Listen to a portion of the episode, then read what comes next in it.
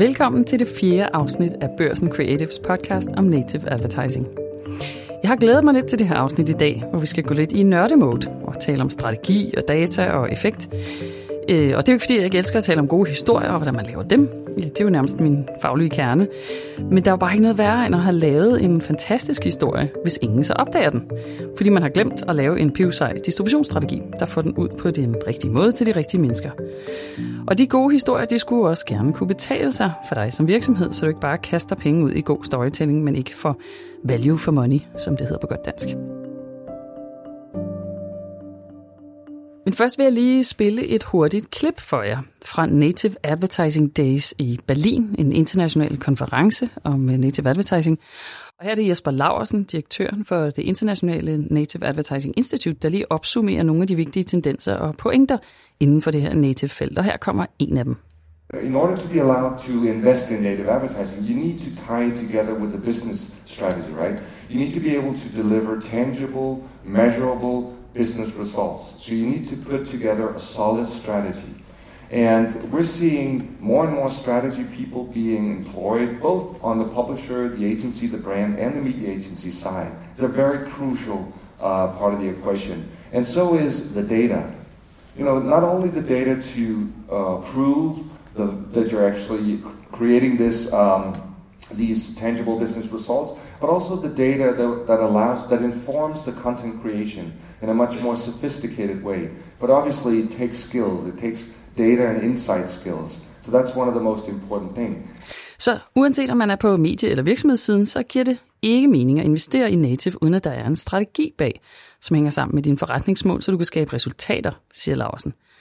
Og så data. Det er vigtigt, at du bruger data til at lave noget, der er gennemtænkt og effektfuldt. Og det må jo virkelig være sød musik i ørene på mine to gæster i dag. For jeg har inviteret to personer her i studiet, som er erfarne i contentstrategi og indholdsdistribution og data. Det er Børsen Creatives Content Manager Andreas van der Goot og ekspert i sociale medier og online markedsføring Thomas Bigum. Velkommen til. Tak skal du have. Tak. Og Andreas, jeg vil lige begynde hos dig, fordi den rolle, du har som content manager her på børsen, det er jo egentlig en, øh, en rolle, der ikke har eksisteret så længe da. Før hed det traffic manager, eller det hed du, og den rolle findes jo endnu. Men så fik du den rolle, du har nu. Øh, og kan du prøve at beskrive, hvad det er, du laver, og hvorfor der er brug for en content manager på en, et medie? Jamen altså, ligesom med, øh, med alle mulige andre former for annoncering, så er der selvfølgelig et ønske fra annoncørens side om at få native advertising til at øh, spille bedst muligt øh, og få mest muligt ud af, af den annoncering, man, øh, man nu har købt. Øh, og når vi snakker online-annoncering, så er vi jo så heldige, at man har mulighed for at optimere øh, indhold løbende, mulighed for at monitorere, hvordan det går, øh, og selvfølgelig også mulighed for at efter en kampagne levere noget, noget data og noget statistik, som, øh, som har stor værdi for annoncøren. Øhm, opgaven starter i virkeligheden allerede forud for en native kampagne i forhold til at få lagt en kampagneplan og en distribueringsplan, der giver mening, øh, og få bragt nogle digitale kanaler i spil, som kan hjælpe annoncøren med at opfylde de mål, der er sat for, øh, for den givende kampagne. Og de digitale kanaler, altså mener du mediets digitale kanaler her? Hvad er det for eksempel, du sidder med? Jamen, altså det meste native advertising bor jo på et medie eller på en platform. Ja. Øhm, men det er jo sådan i dag, at de digitale infrastrukturer, også når vi snakker marketing, øhm, indeholder jo en masse forskellige kanaler, som alle sammen kan nogle forskellige ting, og som også kan spille sammen på en måde, hvor det går ind og, og løfter øh, en annonceringsform som, øh, som native advertising. Så hvis man nu tager sådan et eksempel, øh, vi får tit øh, sådan en, en kampagne på for eksempel to eller fire artikler. Hvis vi nu siger fire artikler, hvordan vil du så typisk rådgive øh, en, en øh, annoncør, der kommer og siger, at vil gerne lave fire native artikler på børsens platforme. Øh, hvordan vil du gøre det? Jamen altså, det er selvfølgelig vidt forskelligt fra kampagne til kampagne, hvad der giver mening at, at bringe i spil. Øhm, først og fremmest så handler det jo om at kigge på, jamen, den historie, jeg vil ud og fortælle, den indeholder, eller den bliver fortalt af nogle, af nogle omgange, øh, af nogle forskellige elementer. Øhm, så hvis der eksempelvis er fire artikler, hvordan skal rækkefølgen så se ud? Hvordan skal de fire historier gå ind og, og støtte op om hinanden? Øhm, og derudover så, så gør man selvfølgelig også nogle tanker om, jamen, hvordan sikrer vi os, at, at vi får mest muligt ud af det her indhold? Øh, blandt andet ved at kunne øh, involvere sociale medier i kampagnen, øh, og, og drive trafik ind fra, fra Facebook eller fra LinkedIn, alt efter hvad der nu er relevant øh, for den givende annoncør. Hmm. Og hvad med, altså, men, og børsen har vel også forskellige øh, ting, vi, altså, som du kan sætte i spil, fordi jeg ved, at du også arbejder med sådan noget med at, at forstærke kampagnen med forskellige elementer. Kan du ikke lige prøve at sige noget om det? Jo, men altså et helt konkret eksempel kan være, hvis du har en artikel, som øh, er fokuseret omkring noget inspiration øh, og skal inspirere læseren øh, inden for et givet emne eller for et givet produkt, jamen så kan det give god mening, at efter, efter at brugeren har, har set dit indhold og læst dit indhold, så for eksempel bliver præsenteret for noget, øhm, for noget annoncering efterfølgende, som er lidt mere konverteringsmålrettet. End, altså øh, banner eller sådan noget? Det kunne være, ja, en uh, traditionel displaykampagne. Så har du erfaring med display-kampagne efter en native-kampagne? Øh, altså, kan de to ting supplere hinanden? Det kan i hvert fald give god mening, hvis, øh, hvis native-kampagnen ikke i så høj grad fokuserer på at skabe øh, salg, okay. øh, leads, jamen så, så kan man supplere med noget taktisk annoncering, øh, som kan ligesom kan, kan fange brugeren lidt længere ned i trakten, og måske kan, øh, kan få brugeren til at, at købe ens produkt. Så hvis du ligesom skal samle op, hvis man, hvis man køber sådan fire native artikler, er det godt i sig selv, eller skal der ligesom noget mere til øh, med din erfaring? Nå, men det, det kan det sagtens være. Det, det kan sagtens, øh, indholdet kan for så vidt sagtens stå alene. Øhm, en af, en af, noget af det, der, der øh, ligesom er en af grundpræmisserne for, for native advertising, er jo typisk, at det skal ligne redaktionelt indhold på et medie, øh, og derfor kan det for så vidt godt stå, stå for sig selv. Øhm, men, men det er klart, at har man lavet noget fedt indhold, øh, og ligesom har, har fundamentet på plads til en god native-kampagne, jamen så er det også oplagt at, at bringe det her indhold ud på så mange kanaler som, som overhovedet muligt, og, og være strategisk i ens tilgang til, hvordan man, man får det aktiveret. Og Thomas, det er jo sådan også nogenlunde din kernefaglighed, kan man vist godt sige. Så nu har Andreas jo lige givet nogle, nogle råd til, eller nogle erfaringer med, hvad man bør tænke over, mm-hmm. mens man ligesom eksekverer den her kampagne på selve mediet. Kan du så sige noget om, hvad man kunne gøre efterfølgende? Øhm, fordi her er det måske lige relevant også at sige, at når man laver native kampagner, så tit er det jo sådan, at aftale med mediet, at man ejer indholdet bagefter. Så vi laver nogle gode artikler, og så har du egentlig de artikler efterfølgende som virksomhed. Så hvad vil du så sige, at man skulle gøre med de her artikler bagefter? Jamen, kreativiteten burde jo øh, drive en masse idéer frem øhm, for den, som har købt de fire artikler. Men, men min erfaring siger også, at virksomhederne øh, har sådan lidt en shop-and-go-mentalitet, øh, ikke? så de går ind og tænker, at det, det, det er et indstik, altså ja. tidsrejse tilbage til det, det hed det, og, og så er det det, så må vi købe noget andet også, men vi er bare i en tid, hvor tingene, som Andreas også siger, fletter mere sammen og er meget mere flydende, og jeg tænker, at mulighederne er uendelige, men det er jo nemt nok for mig at sige, når det er mit job at tænke kreativt mm. ud i kanalerne, så jeg kan da prøve at være lidt konkret her. Øhm, vi arbejder generelt øh, i vores virksomhed Bigum og Co, når vi skal hjælpe virksomheder med at fortælle deres historie, i altid at tænke i før, under og efter.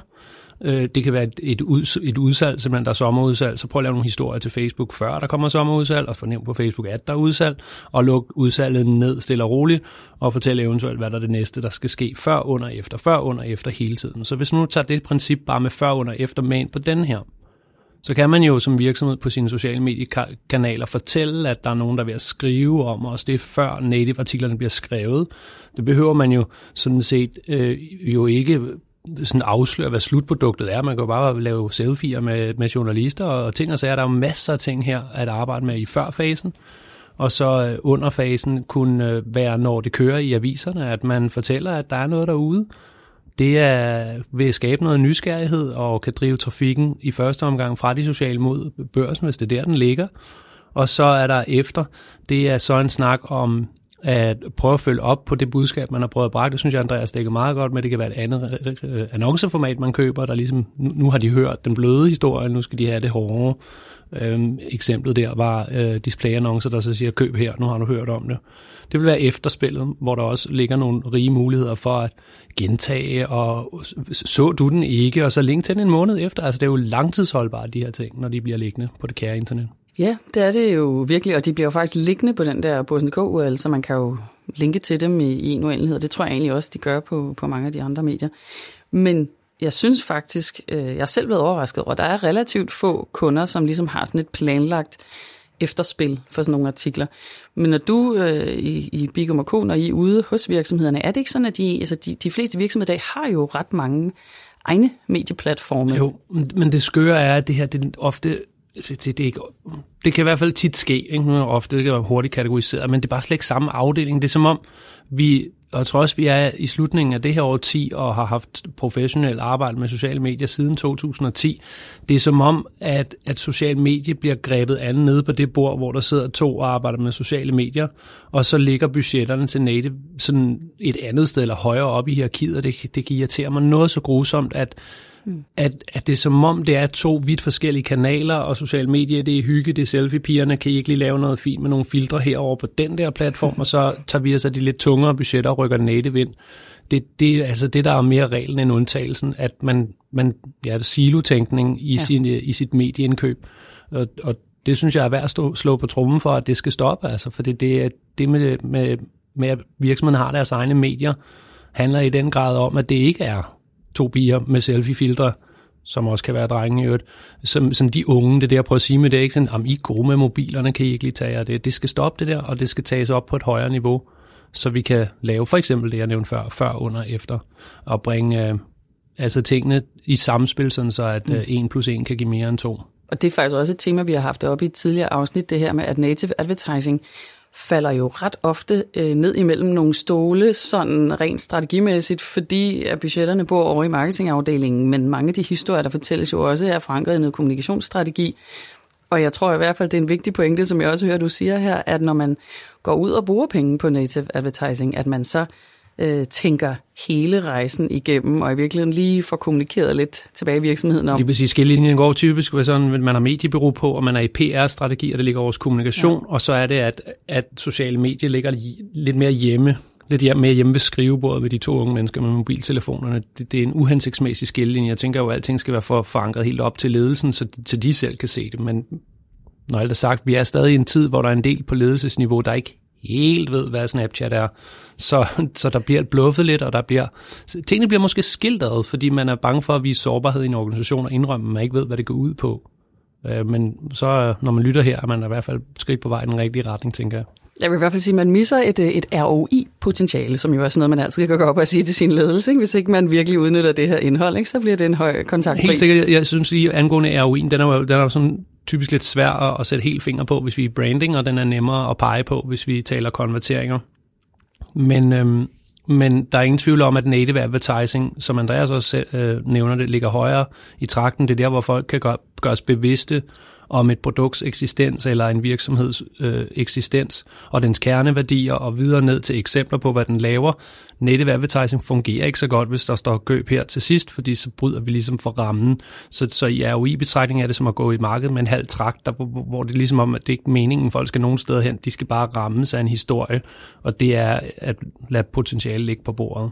Mm. Det handler måske også en lille smule om, hvis jeg må supplere, at øh, at man skal tænke lidt ud af boksen. Altså på børsen har vi en annoncør, som valgte at øh, bruge sin øh, artikelserie, som de havde kørt på vores medie internt, øh, fordi de simpelthen mente, at indholdet kunne medvirke til at inspirere organisationen, inspirere deres, øh, deres sælgere eksempelvis internt, og, og, øh, og derved anvende som en form for autokommunikation. Øh, og, og det, det er jo sådan set bare at, at høste frugterne af noget, af noget stærkt indhold, som kan bruges i alle mulige forskellige sammenhænge.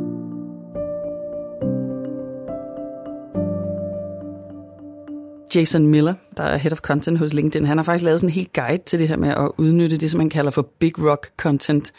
Øh, og der kan man godt se native advertising værende, være big rock content, altså den her tanke om, at du investerer i at lave noget super sejt indhold, som ligesom er en, en klippe i din content-strategi, og så kan du ellers versionere det her store stykke indhold ud i sådan en helt væld af kanaler og formater. Og hvis man er interesseret, så kan man faktisk finde den her guide, hvis man bare skriver Big Rock Content i, i Google, så kommer den frem. Og apropos content, man kan finde i Google øh, vores native-artikler øh, her på børsen, og generelt de her øh, artikler, som kommer ind i et medies CMS-system, de, de ranker ret højt i Google. Men øh, det kan jo godt være, at man vil have indholdet selv på sit eget site i stedet for. Jeg ved ikke, om det har en større effekt. Hvad, hvad vurderer du her, Thomas? Fordi så er det noget med, så skulle man helst gerne have det slettet, og så videre. Så videre. Der, der er nogle ting omkring det. Yes, jeg er ikke fuldbyrdet SEO-mand, men øhm, kan godt give mit bud, og det, det, bliver, det kan komme til at lyde som en helgardering, uden at være det, men det bliver en både og. Altså du kan vælge, altså, du kan se en fordel i at trække det hjem, lægge det på eget site og få tyngden der.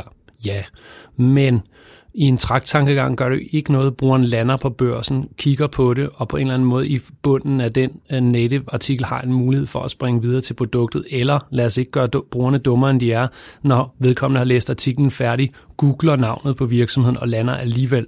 Så mm. domænehop det der med, landede jeg på børsen, det, nu er jeg brugeren, ikke? landede jeg på børsen.dk først, og så kom jeg over til øh, virksomheden, eller landede jeg virksomhedens først. Det er sådan, du, sådan nogle domænehop, som brugerne i 2019 i sjælden grad lægger mærke til, set i forhold til en 2000'erne virkelighed, hvor man virkelig satte sig ned og tastede www og en adresse, man har set på en busreklame tidligere på dagen, man fedtede ned på en på en papirlap.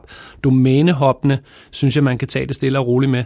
Så øhm, i og med, at mediet børsen er børsen, og native artikel er native artikel, så tipper jeg mest til at lade det ligge på børsen, og så finde ud af at skabe noget rundt om, omkring et sted, der griber, og et helt konkret SEO-eksempel kunne være, hvis man kan regne ud, hvis man som virksomhed kan regne ud, hvad vil den naturlige forlængning af artiklen være, hvad er det folk googler efter, lige bagefter de har læst en artikel, så kan man over på sit eget site lave noget, der rangerer på de ord, sådan så hvis det er kerneværdi og mellemrum virksomhedens navn, det handler om i børsen, og der er nogen, der vil læse mere om det, så skal der bare finde noget på hjemmesiden, der kan forlænge den, sådan så man tager hånd om de mennesker, der er blevet nysgerrige på det. Samme gælder produktnavne, of course kunne jeg høre, det var lidt en, en, helgardering. Jeg, jeg hælder dog mest til at lade det ligge, altså ja. øh, hos børsen.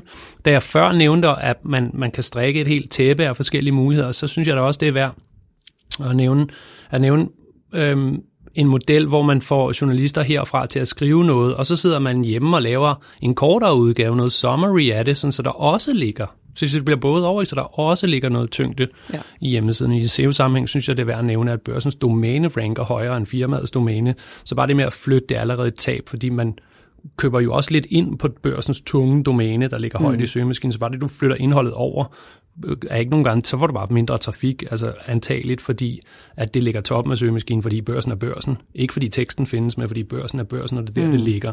Så, så det giver ikke, altså det skal være en tung spiller, hvis det, giver, hvis det skal give mening at trække det hjem, når man siger det sådan. Ja, jeg tror det hele taget, at, at de store danske medier, de har jo allerede, eller de har jo alle sammen en, en høj SEO-rank, så det er derfor, at at det også giver mening at lave native på politikken og Berlingske. Lige præcis, vi kommer hjem til, hvorfor vi gør det. Det er jo fordi, vi får lov til at ligge et sted, der bliver set. Så jamen, der skal det ikke ligge, fordi vi vil ses, men du, du, du bliver set, fordi du låter det. Det bliver sådan mm. en Erasmus Montanus ting, at du sådan ligesom tror, du bare kan hoppe, for nu bliver jeg set, så kan det også ligge her. Men det, det kan det ikke. Altså, mm. øh, synligheden kommer jo i, at man låner jeres autoritet, også i søgemaskinen.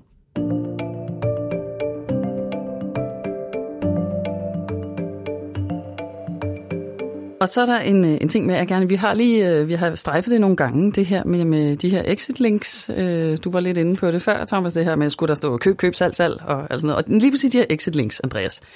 Det er jo øh, noget, jeg ved, at du, du sidder og holder rigtig meget øje med, hvordan performer det. Når man laver en native artikel, så har man mulighed for at lægge sådan en lille link ned i bunden, hvor man øh, typisk kan læse et eller andet mere. Eller man kan i hvert fald som læser klikke på det, og så kan man lede læseren et eller andet sted hen. Hvad, hvad oplever du, at exit-linket kan gøre, for, øh, for at man får effekt af indholdet? Og, og, altså, og hvornår performer et exit-link godt og skidt? Jamen, det hænger jo uløseligt sammen med, øh, med selve indholdet. Mm. For det er klart, at øh, der, hvor, der, hvor exit-linket fungerer godt, er det, når det bidrager med lige præcis den viden, som læseren mangler, efter at have engageret sig med indholdet. Øhm, har man formået at, at, at producere en, noget, en artikel, eller hvilken type, type indhold det nu engang er, øhm, så er det som, som ligesom kan, kan anfægte brugeren til at søge mere information øh, og til at være blevet nysgerrig, så er det egentlig relativt let at tilføje et exit-link, øh, så længe man er bevidst om, jamen, når nu bruger, har brugeren brugt to og en halv, et halvt minut på min artikel, hvad vil det naturligt, hvad, hvad vil jeg gerne have, at brugeren skal være blevet nysgerrig omkring? Øh, og, og det er i den forbindelse, man går ind og, og, og vælger, eller kan bruge de her, de her exit links til at præsentere brugeren for informationen øh, på, på det tidspunkt, hvor, hvor brugeren ligesom er i, i, i læsefasen og er i gang med at søge information. Så jeg hørte dig lidt sige, at det skal helst være noget værdiskabende, og også noget det, du sagde, Thomas, det er med sådan at skabe en forlængelse af, ja, af den ja, oplevelse, du allerede Værdiskabende er jeg selv sådan lidt og det er sådan en sten i min sko, for jeg kommer til at sige det så meget, at folk rækker hånden op til et foredrag og siger, hvad mente du med værdiskabelse? Ikke? Vi taler lidt indforstået med det. Så jeg prøver at konkretisere det lidt. Jeg, jeg vil være fortaler for, at forlængningen fra børsen og til øh, website øh, altså fra mediet, det behøver ikke være børsen, skal der indskydes, øh, kunne fornuftigt strikkereres, sådan så, det, sådan så indhold fortsætter. Lad os skille tingene ad i salg og indhold, så gør du indhold i native advertising, hvis du laver skillelinjen hop fra medie til virksomhed, samtidig med at du laver hop fra nu taler vi indhold, nu taler vi salg. Hvis det er samtidig, så kan der være en, øh, en friktion, hvor folk, øh, øh, der læser det, tænker, den hopper jeg ikke på, kammerat. Men hvis nu du forlænger det til mere indhold, så har vi så lavet domænehoppet, og vi har lavet miljøhoppet, og så kan der være mere. Så for at konkretisere fuldstændig, købe fire ting i et stort medie, kunne være børsen, og fortælle i bunden af dem, at der ligger en femte ting på hjemmesiden. I bunden af den femte ting, der går du bananas med, her kan du se ydelsen, og her kan du kontakte os, er du interesseret og blive ringet op. Sådan så det femte element er, ligger på eget Øh, i, i eget hus. Jeg skulle til at sige eget domæne, men det behøver ikke være www-domæne, altså i eget hus, fordi det, det kan også godt laves til sociale medier. Jeg synes, det ville være storartet, hvis man så virksomheder, der turer øhm, købe ind på native-tankegangen, og så sige, øh, kom over på Facebook for at se vores videoserie, vi er i gang med at lave, der forlænger det, vi lige har talt om. Så kan det være, at man får flere følgere, og så kan det være, at man fra de videoer, der ligger på Facebook, har en, en nemmere måde at lave overgangen fra indhold det værdiskabende, som vi kalder det, til salg til blive kontaktet, til se mere her, uh, book et møde, komme til infoaften og, og så videre. Mm. Ja, man skal måske som annoncør, skal man også uh, passe på med at stige sig blind på det og få trafik til dit site her og nu. Altså har du givet brugeren en, en god læseoplevelse? Man skal huske, at, at, at brugeren er jo ikke gået på borsen.dk for at læse om annoncering. Øh, brugerne af, af sandsynligvis på borsen.dk for at tjekke kurslister eller nyheder, hvad ved jeg, er så faldet over det her stykke native-indhold, som, som brugerne har fundet interessant. Men er jo sådan set stadig i et flow, hvor at det næste klik lige så godt kan gå til en redaktionel artikel. Men, men har du givet brugeren en, god læseoplevelse øh, med dit brand, så, øh, så er der alt andet lige stor sandsynlighed for, at, at du kan fange vedkommende i en anden sammenhæng, eksempelvis på sociale medier efterfølgende. Øh, så, øh, så det handler også om at bruge de her exit links øh, klogt, øh, og, og e, måske ikke stige sig blind på, øh, på en klikrate her og nu, men kigge lidt mere nuanceret på, øh, på sådan e- effektmålingen. effektmåling en, øh, en måde, vi, øh, vi arbejder med. Jeg synes, det er en fornyet måde til en klikrate. Klikrate er lidt sådan en snak om, hvor er brugeren lige nu, mens at vi øh, i arbejder med at formidle, hvordan sociale medier virker i kursusvirksomheden, taler om temaet affinitet. Det er, hvor lang afstand der er imellem os. Ikke hvor du peger på dig, Andreas. Ikke hvor du befinder dig nødvendigvis, men det hvor tæt relationen til mig er. Så lad mig konkretisere ved eksempel igen. Hvis en virksomhed køber fire native-artikler, og i bunden af native-artiklen siger, at direktøren også har skrevet noget på LinkedIn, og så man tør øh, linke fra borsen.dk til øh, direktørens LinkedIn-profil, så stiger affiniteten. Altså så har de brugere, der vælger at gå over og lure på direktørens skriv, altså en højere affinitet til direktøren. Og hvis han så får nogle følgere, eller man følger ham i forvejen, så ligger han højere i feedet de næste uger, så er LinkedIn's algoritme skruet sammen, såvel som de andre sociale medier i øvrigt, eksemplificeret sådan her. Hvis jeg følger en direktør for en dansk virksomhed, og jeg har gjort det i mange år, det er ikke sikkert, at han ligger i mit feed, hvis jeg følger mange mennesker, der snakker meget. Men hvis jeg læser noget på børsen, hopper til direktørens LinkedIn, så opstapper LinkedIn, at jeg er inde og besøge den direktør, det vil sige, at han rykker op i affinitet som sådan så når jeg åbner min LinkedIn i morgen, kan direktøren ligge der. Det er en, et, synes jeg, et konkretiseret eksempel på, hvordan man kan komme til det med salget senere, hvis man bare sørger for at være diskabende i starten. Og så fik jeg øh, lagt en flanke mere på mit eksempel før, med fire ting på et medie og en femte ting hjemme, så hvor den femte ting så kunne være noget, som en kommunikationschef eller en direktør admdir, øh, placere på sin LinkedIn for at skabe en højere affinitet. Så så er vi væk fra klikket, vi er væk fra måle på klikket, vi, vi er over i noget lidt mere usynligt, det er affiniteten.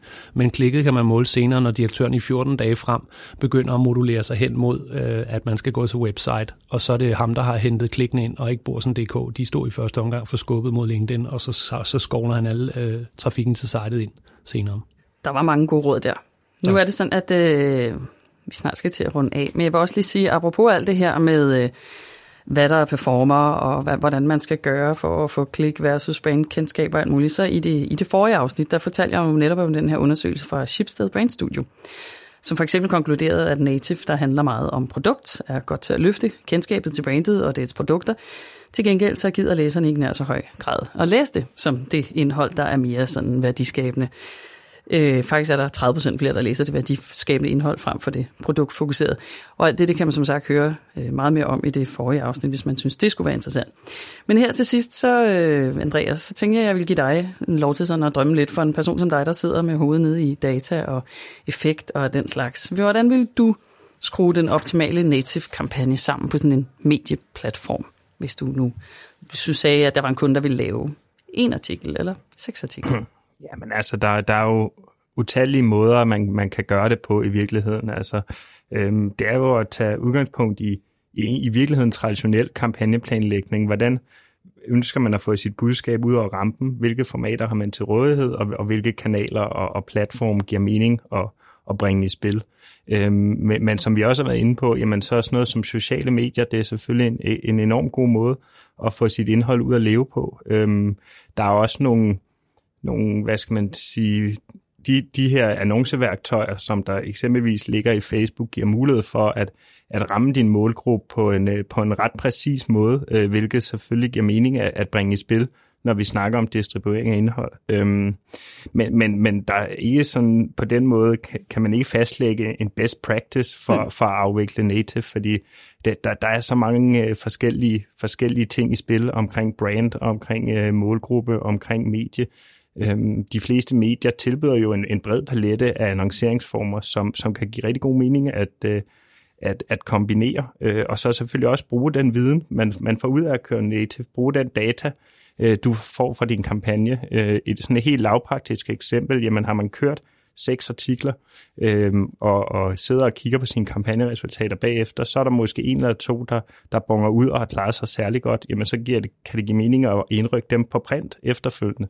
Mm. Øh, så, så det her med at, at bruge den viden, du får gennem data, gennem uh, statistik, øh, til at, uh, i, din, i din markedsføring fremadrettet, det synes jeg også er, er en vigtig ting. Så i virkeligheden hører det også lidt til, at når man laver sådan en native kampagne, så er det faktisk en rigtig god idé at spare med det medie, som man indrykker det i, at få rigtig god rådgivning og dialog undervejs under, hvad, om hvad, hvad performer, og hvad kunne vi bygge videre på, og, og hvad vil være godt, så man ikke, som du sagde, Thomas, sagde, at det bare var sådan en form for indrykning eller indstik eller et eller andet. Mm-hmm. Ikke? Det ikke bare bliver sådan klip, og så, ja. Ja. ja, også det at, at have, en, have en løbende dialog med mediet, også øh, under kampagnen, når der eksempelvis ligges og, og split-testes på rubrikker, øh, så skal man da som annoncør være nysgerrig øh, og høre, men, men hvad er det egentlig for ord og formuleringer og temaer, der går rigtig godt til, til børsens målgruppe? For den viden kan man jo også tage med hjem i sin marketingsafdeling, når der skal sendes e-mail-nyhedsbrev ud og så videre. Øhm, så, så på den måde skal man også som, som annoncør være med i processen og, og sikre sig, at man, øh, at man, man får den viden, som, øh, som, som man kan hente gennem et medie. Thomas Bigum og Andreas van der Godt. Det var spændende at, at nørde lidt mere. Tusind tak, fordi I ville komme og dele ud. Tak, fordi jeg måtte være med. Og du kan følge podcasten på vores hjemmeside i Spotify, eller hvor du ellers finder din podcast, og det er der god grund til, for vi kommer jo til at gøre dig klog på mange flere facetter af native advertising. Hvis du har spørgsmål eller kommentarer til podcasten, eller hvis du har lyst til at få en snak om mulighederne for at bruge native advertising, så er du også velkommen til at skrive til mig på sthe og du kan også finde de kontaktoplysninger i episodebeskrivelsen. Tak til jer, der lyttede med. Jeg er din vært, Stine Bjerre Hertel, og vi høres ved i femte afsnit af Børsen Creatives podcast om native advertising.